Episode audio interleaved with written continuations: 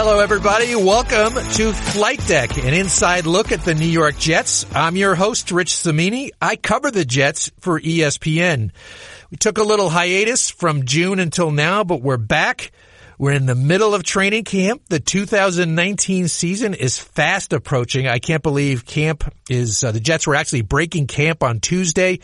And that's a signal that we're right around the corner from the uh, final roster cuts and which is always a hectic time and then getting together. And before you know it, they're going to be on the field against the Buffalo Bills. Uh, I'm really fired up to continue this podcast. You know, the spring was kind of an appetizer. We did five or six.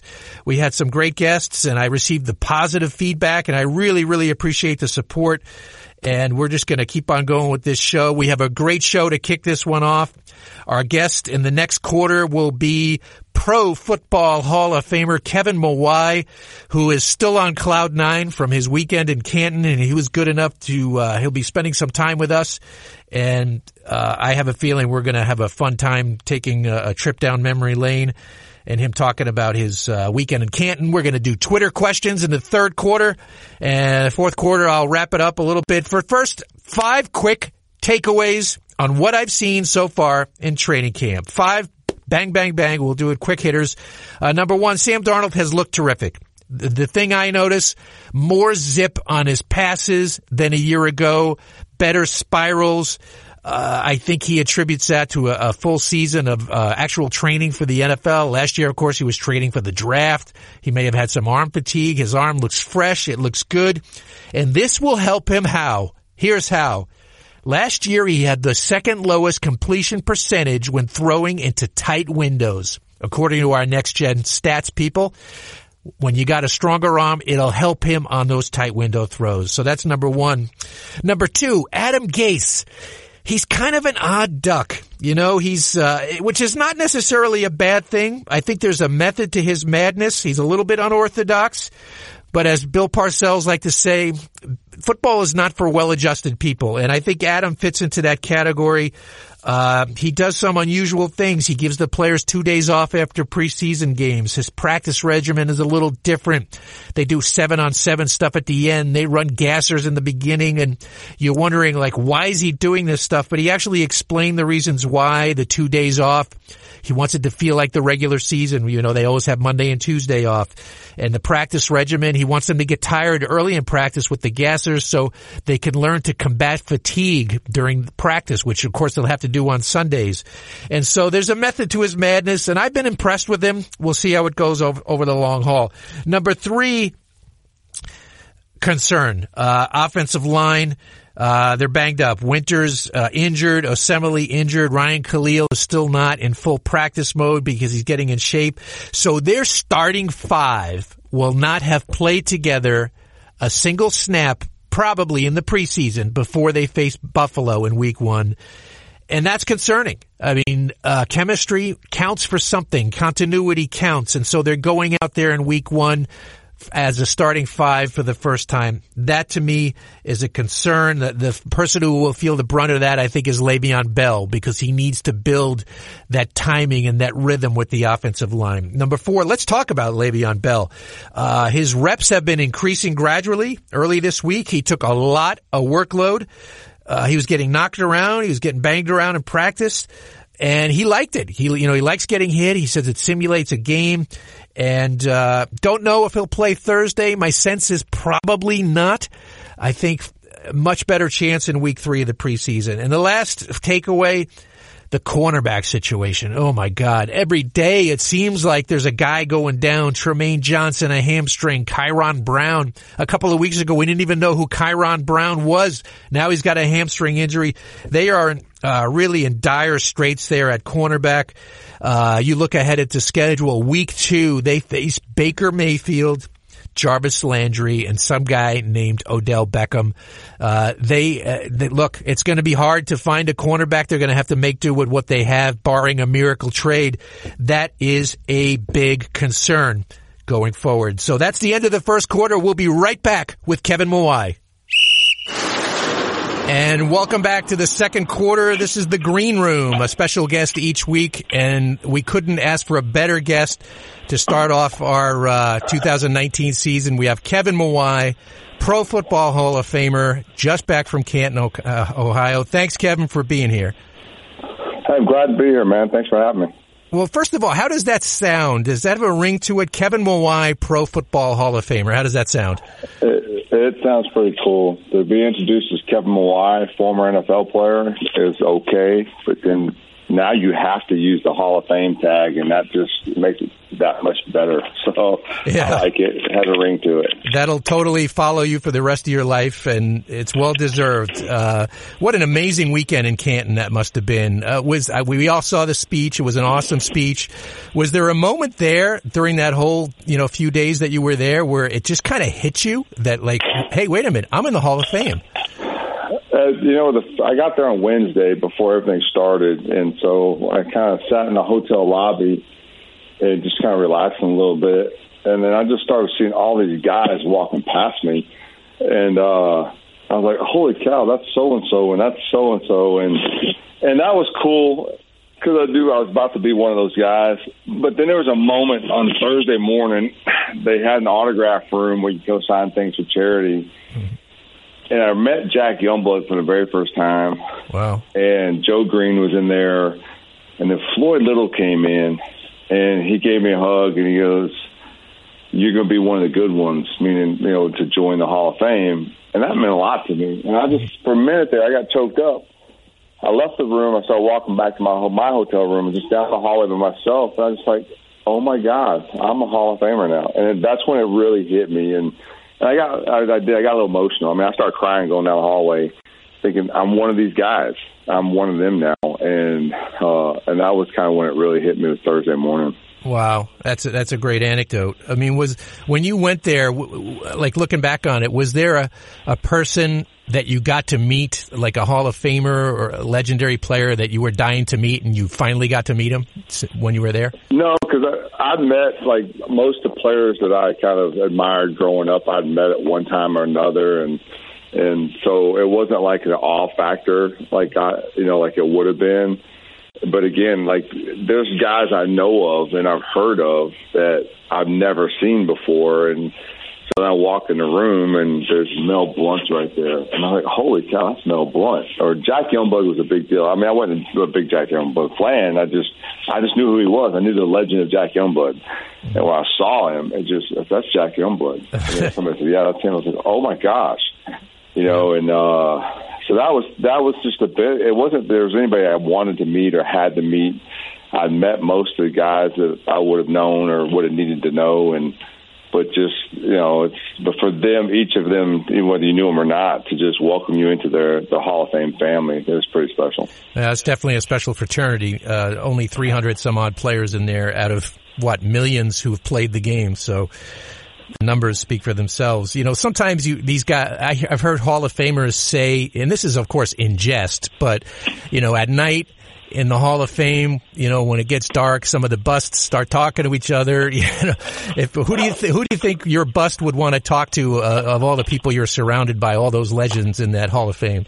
Well, I, I like to think that the LSU guys would get together first. So uh-huh. it would be Jimmy Taylor and Steve Van Buren, Y.A. Tittle, of course, now myself and Johnny Robinson.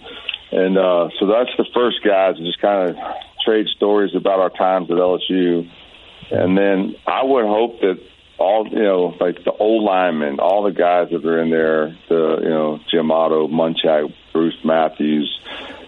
I would expect that I would get treated like a rookie in the room, but but uh, but also I think that would be pretty cool. Hey, Kevin, we were talking a couple of weeks before your induction ceremony, and you thought you'd be really really emotional right from the outset of your speech, but I thought you held it together really well. There might have been a couple of couple of tears around the middle, but uh, I thought you held it up pretty well. Yeah, well, what nobody saw was the wreck that I was behind stage during the the presentation part. So when they, the, my wife was my presenter, so when they were playing her video, she's on one end of the stage, I'm on the other. We're looking across backstage at each other, and I'm a wreck. I'm like bawling and holding it back in. She keeps looking at me, pointing at me, telling me to cut it out, stop crying, or whatever. And so, uh, so I did. I was able to hold it together. But you know, somebody told me the more you practice an emotional speech prior to you giving it, the less likely you are to break down during the speech. Mm-hmm. And I practiced it maybe 15, 10, 15 times aloud uh, on teleprompter in a private room. So I knew where the emotional parts were going to be. And when I wrote it, I specifically put my family at the very top. Uh-huh. I knew that would be the most difficult part of it. But uh, I thought I did okay. Got through it. And, you know, so I look down and see my dad's crying and my mom and my brothers. And I talk to my son, and he's a total mess. And, and, uh, normally I would have just broken down at the sight of anybody in my family crying, but I, I think I held together more than any of them did. See, you had a lot of uh, like game reps beforehand, like football. You know, you repped it a lot, and I did. you got through it. Yeah, it was great. Yeah, I love that's exactly what I did. I loved how you you know you mentioned your teammates like Vinny and Wayne and you know your old coaches, and I know that had to feel really special for them just to be included in that speech. Well, it did. You know, I, I felt like it was important that I recognized those people that played a part in my career, particularly my teammates. Um, and, you know, a lot of times I, I think men in general don't express their feelings or emotions about other men to each other. And I felt that it was important that Wayne and Vinny and those guys knew how important they were to me. And then more importantly, the, the guys that nobody ever talks about, the equipment guys and the trainers, that are they're behind the scenes guys that without them, you know, you don't have the right equipment or you're not getting healthy. And so it was important that I recognize all those guys that played a part of my career as well.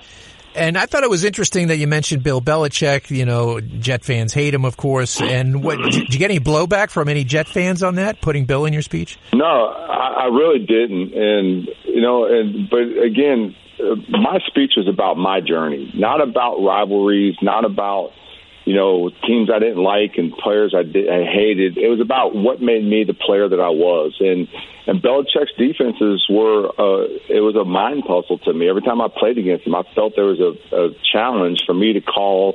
Because everybody, I called my blocking schemes and I called the pass protection schemes, and so for me, it became a mental challenge. And every time I faced him, to to actually, you know, have to had to make me a better player, and it did. And so I felt it was important that that he knows, and not that he needs it, um, but for me, it was important to know that he played a part in me becoming the player I was because of what it made me have to do to prepare for his teams. That's interesting. I was just curious. At any point in your career, when you were a free agent, did, was there an opportunity to play for the Patriots at any point? Well, after Mangini cut me with the Jets, um, I, my first free agent visit, I actually went up to New England for for a day, spent time with Bill and uh, Scott Pioli, and they were just kind of, you know, it was more kind of a feel and see what, you know, what's your thought process, that kind of thing. And I told Bill at the time, said, I'm not looking to break the bank. I'm just looking to play somewhere. It's got to be the right fit for not just me, but for my family. I mean, ultimately, if you're a competitor, you want to play on a team that's going to give you an opportunity to win a championship. But for me, that opportunity was never greater than what's best for my family. And for us moving to Tennessee, it was that was the best move for us. But it didn't work out, you know. And I went there, and then I went to Miami and spent a day down there with with Nick Saban and Zach Thomas and those guys. And um, but the best fit for me was to go to Tennessee, and that's why I ended up my career there. And of course, you capped your career. I mean, in uh, great fashion. You know, Chris Johnson rushes for two thousand yards. Uh, what a way to end your you know your career with a two thousand yard back. You know, that's uh, that's pretty special. It was. It was. It was nice to have that. Um, I felt very confident about where I was at in my career at that point in time, and and for us to have a season, and Chris was a special running back. Um, the way he ran the ball, and, and the way you know Mike Heimerdinger was our coordinator at the time, and how we found ways to give him the ball and space and things like that. But I had a good group of offensive linemen too. We were pretty close knit guys. Um, it kind of equaled the group that we had back in the like 2001, 2002, 2000 era with the Jets. I mean, just relatively good guys that got along really well together, and, and we played well together, and uh, and that that made it even more special when I retired to know that, that I went out on top, not just as a Pro Bowler and all pro, but also to have a 2,000 yard running back. And uh, Jet fans will fondly remember the 2004 season when you guys, the offensive line was just clicking on all cylinders and Curtis became the oldest running back in league history to win the rushing title. Uh, he won it by a yard uh, at the age of 31, which is just incredible. And he was a, he was a beast that year. And you guys up front. What a job! Just what are your recollections about just the uh, just the chemi- chemistry between you know you you five up front and Curtis? It just seemed like an unbeatable combo that year. Yeah, we had a really good group of offensive linemen that year. It was Jason Fabini, Pete Kendall, myself, Brandon Moore, and I want to say it was Adrian Jones at right tackle. I think that's who it was. And um, but we knew that we were going to have to win the game, run the ball, and, and Curtis did a great job that year. And a lot, of, a lot of people didn't know Curtis had a knee sprain that year, and he fought through it, never missed a snap. And uh, you know, and and the other remark, the more remarkable thing about it is, is uh, we used to joke around about with Curtis that he never could break the big one. Like he, we called him caught from behind Kurt in the locker room because he always got hogged down. But what people don't realize, and I mentioned it in our speech, my speech, is that his longest gain of that season was only 25 yards, and it was in the snow game against Pittsburgh. And and that was the more remarkable thing that he did it on five and ten yards at a time, and at 30 carries a game. And there's running backs nowadays that don't even touch the ball 30 times a game, whether it be run and pass. But he carried the ball 30 times a game that year, or somewhere up like upper 20s. And and we all knew that the more he carried it, the better he got as the game went along. And that's what he built that season upon. And that was a pretty special season for all of us. Yeah, just classic Curtis, just consistency all the way. It was actually Kareem McKenzie, the right tackle that year. Uh, Kareem, okay. Yeah. Yes, Adrian came the following year. Yeah, yeah, yeah, So all you guys started 16 games that year. Brandon started 13 and, and the other uh, four started 16. So you guys had a, you know, continuity, which of course was a big, a big deal and great chemistry. Um, was that, uh, was that a career highlight? What are some of your career highlights, uh, just off the top of your head? Um, the AFC Championship game was special. Um, you know, winning that game, I think we beat Jacksonville the week before to get to the championship game, and uh, so playing that close to the Super Bowl was really, really neat. The Monday Night Miracle game was great. Uh, oh, the yeah. game after the you play to win the game speech. And a matter of fact, I think you're the one who asked Herm whether or not we were going to just shut it down. And he gave the, the guys, you know, we play to win the game. We were 0 and 6 at the time. We make the playoffs that year. Um, you know, so those are games in the Jets history that I remember fondly. Uh, every time we played Miami, it, it's just like we had their number for that long stretch of period and stretch of time. Uh, but yeah, I think more than just games or moments that stood out as memories from my teammates. Like I, I mean, tell you the '98 or the Monday Night Miracle game. Jay, you know, people don't know that Vinny was drawing routes up on his chest in the huddle, and we were just you know calling everything by the seat of our pants, and, and it worked out. And um, you know, the Baltimore game, we go in and it's not a great memory, but one of those seasons we played Baltimore at the end of the year we beat Baltimore, we win the division and go in the playoffs. If we lose to Baltimore, we're out of the playoffs altogether, and we ended up losing to them. Yeah, I remember um, that. Not, yeah, so that was tough. And then beating San Diego on the last second field goal to go to the second round of the playoffs, but then losing because we missed two field goals, one in regulation, one in overtime against Pittsburgh. That was tough. Uh, and that was, I think that was 04 season. Yeah, and, it was. Yeah. You know, so it, it's those, it's those games. And then, of course, later in my career, the game, and my last game of my career is the game that Chris, uh, Chris Johnson goes over 2,000. That same season, we played Cardinals early in the year. We had less than a minute on the clock. We had the ball on the minus one yard line, and we took it 99 yards and scored on a walk off touchdown to win the game. Um, mm. My first year, I think it was my first, second year in Tennessee. We're playing against the Colts. The Titans hadn't beaten the Colts in a number of years, or like multiple games, and we kicked a 61 yard field goal at the end of the game to win the game against them. So there's some great memories, but again, it goes back to my teammates, and you know, I'm always fond of the Thursday night dinners we have with the O line together, and just kind of hanging out and just getting to know one another and, and really having a good time. And um, you know, those those are things that really mean more than anything than the games themselves. Just for the record, it was actually Judy Batista who asked Herm the question that prompted oh, the, was it Judy? I thought it was you. No, I wish I could take credit for it, but Judy was with the New York Times at the time, and now she's with the NFL Network. Okay. She got she asked the question, and Herm just took it from there, and and the rest is history. But uh, that that was, but I was there. That was a great moment for sure. Um, I just it was great. I, yeah, it's crazy. So, what do you? This is an odd question, but so you get home from Canton. What do you do with your gold jacket? I mean, do you do you take the gold jacket to the dry cleaners to get it cleaned, or you, do you take it to work, you know what? or what do you do? I we got back on Monday after the the the celebration weekend, and just kind of sat down, unpacked all my clothes, and then I packed everything back up because I had to go to training camp the next day.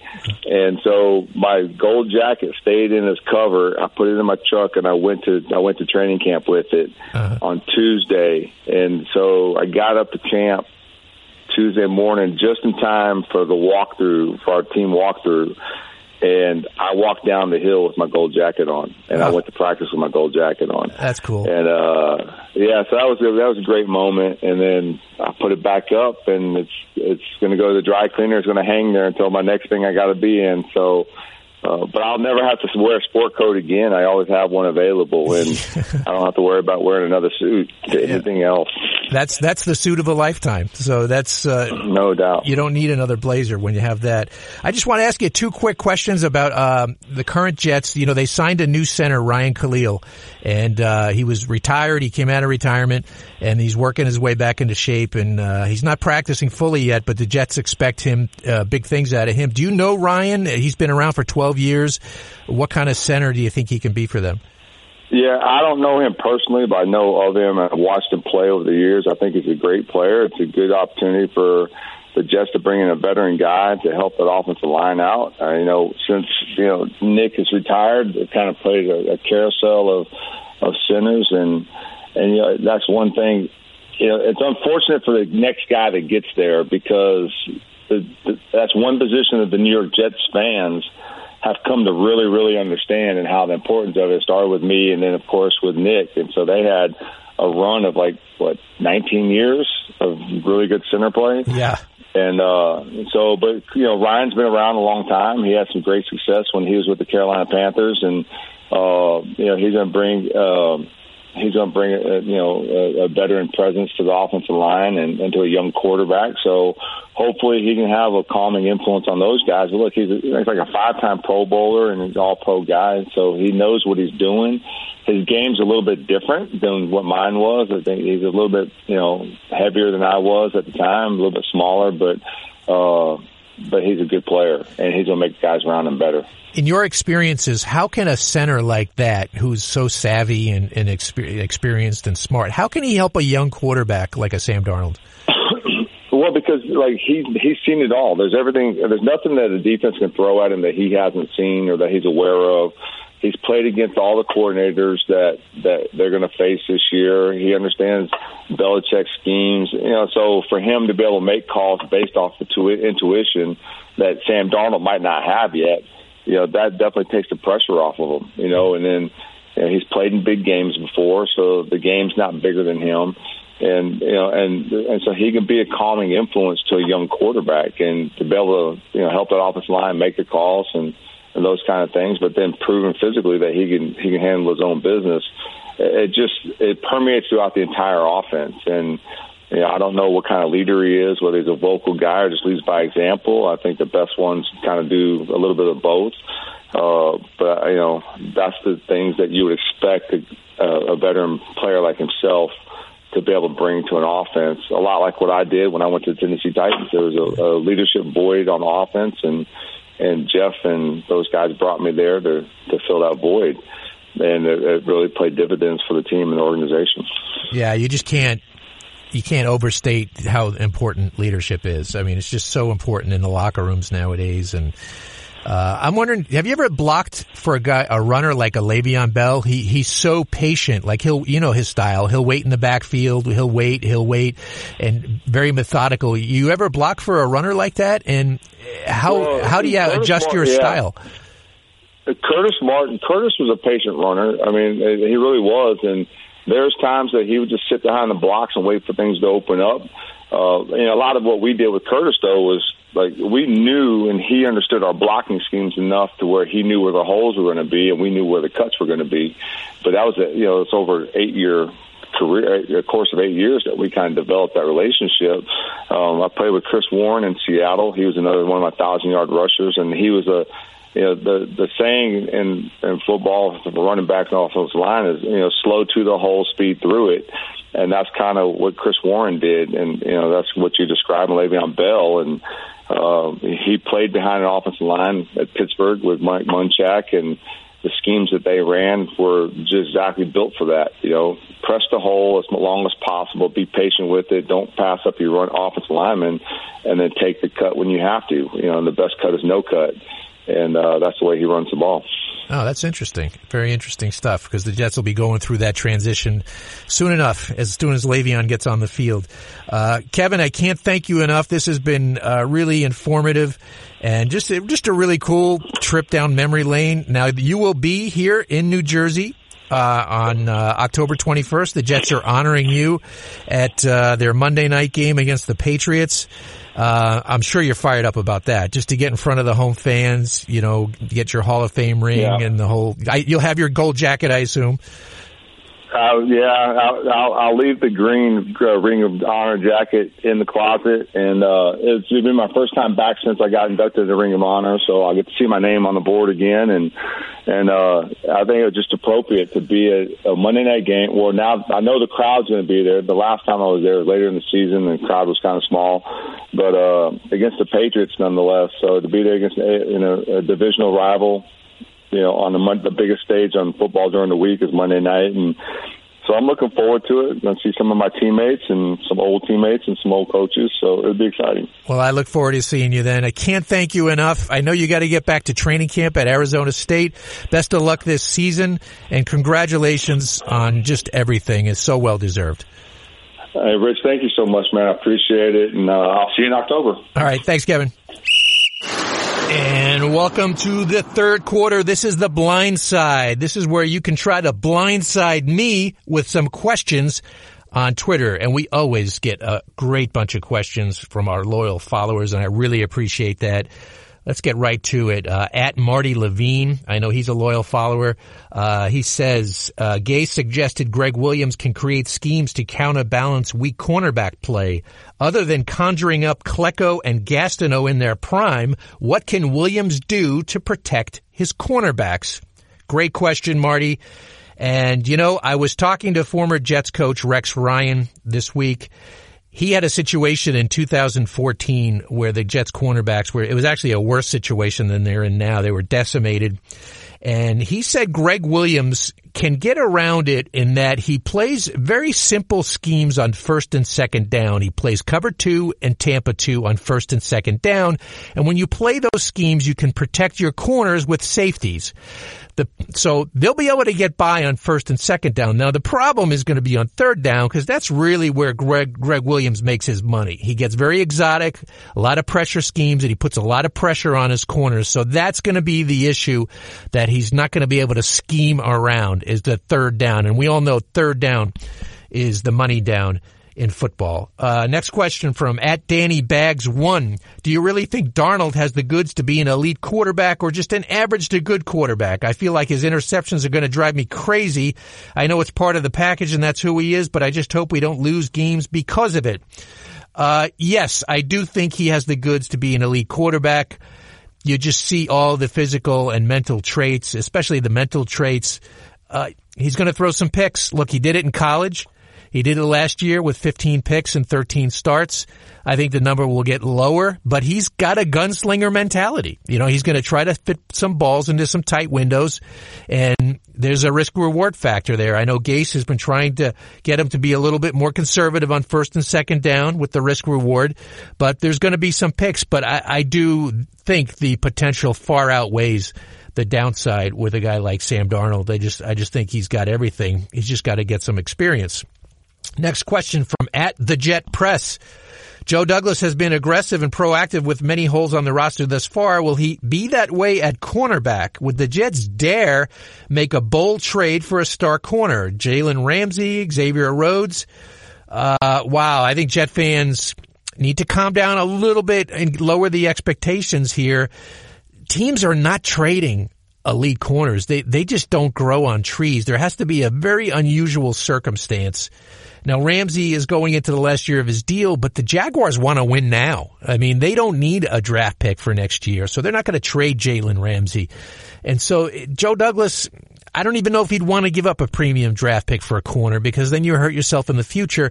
I think he's going to be very aggressive in the low to mid market you know, especially when the waiver wire comes out, trying to find guys who can fill in and just hoping that Trumaine Johnson can get back healthy off his hamstring, which, by the way, I think is going to take at least a month because Trumaine is not the quickest healer, as we know. Uh, but no, I don't expect a blockbuster trade. I think it'll be more of the under the radar type moves to fill the, you know, fill those uh, cornerbacks issues, and they do have issues at cornerback. Uh, okay, next question coming from I am John Chang. What are some of the differences you see in this regime and the previous one, both positive and negative? I, I see a, a positive. There's so there's such a greater level of accountability with this regime, especially on the defensive side. The players, if they mess up in practice, they get called out in the meeting. And if they don't like it, they actually have created a, a very clever fine system. It's uh, Jamal Adams says they call it the feelings report. If you're too sensitive, you get put up on the board. They call it the sensitive report, the feelings report. If you re- if you don't react well, you get put on the feelings report, and you don't want to be on that report. So Gregg Williams is on these guys constantly.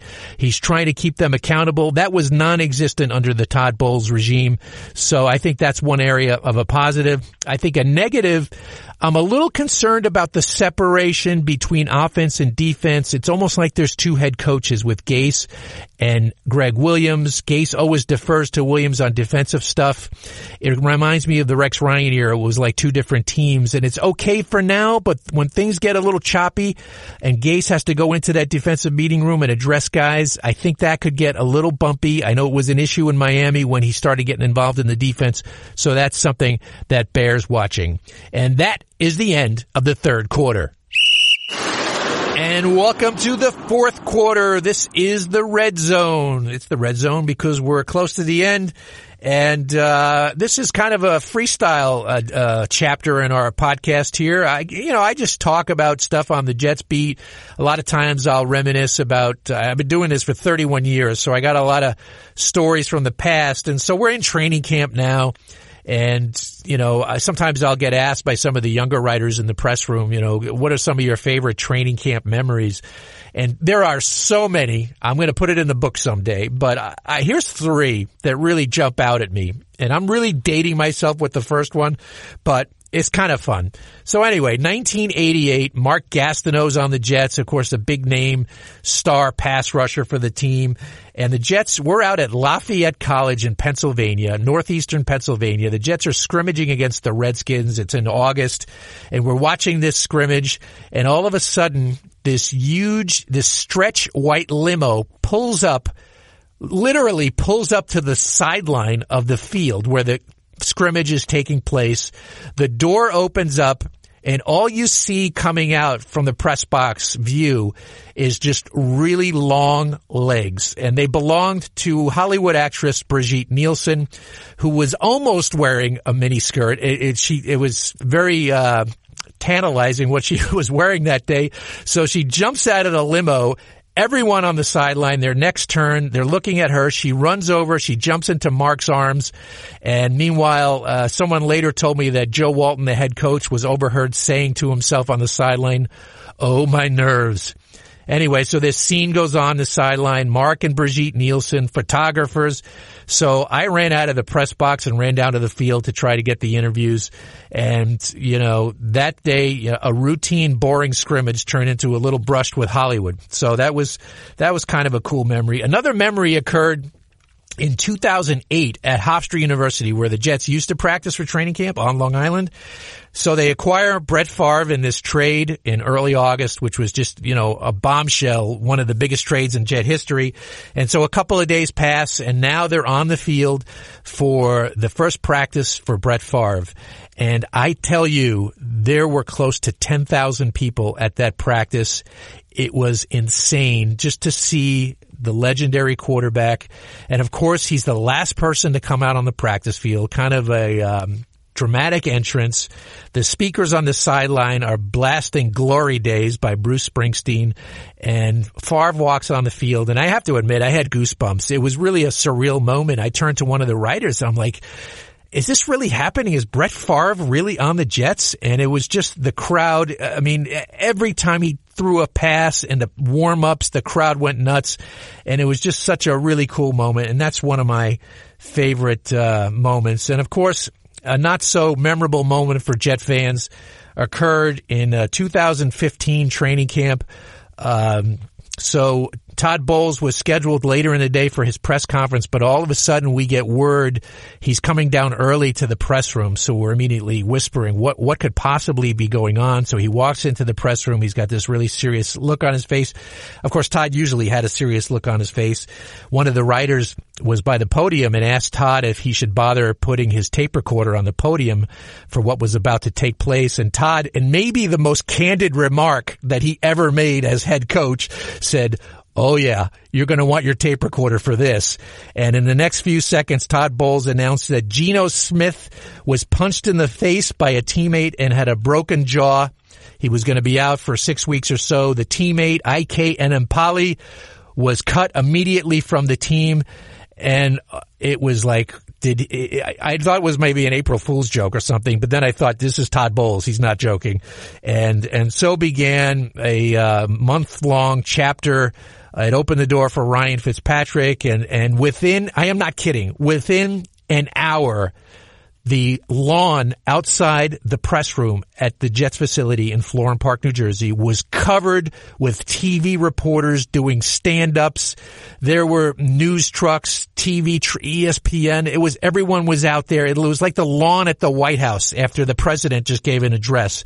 It was really big news. It was surreal and I'll never forget the day that Geno Smith broke his jaw. And, uh, you know, I'm sure a lot of other players who were there never forget it either. But anyway, just some training camp reminiscence, uh, as we head towards the home stretch of the Jets training camp. I want to thank you guys for tuning in this week. This was a really great way to start off 2019. I want to thank my producer, Jeff Scopin, for putting this all together. I want to thank Kevin Mawae, who's now an assistant coach at Arizona State University for popping on with us and uh, really talking about his Hall of Fame induction. That was really neat. And uh, as I see, you can get our podcasts on the ESPN platforms. You can get it on Google Play and on Apple. We're all over the place now. It's Flight Deck, and I'm psyched for this year. Stay with us, subscribe, and I promise you'll learn stuff about the Jets you didn't know before. And just remember, fourth down, when in doubt, don't punt. Go for it.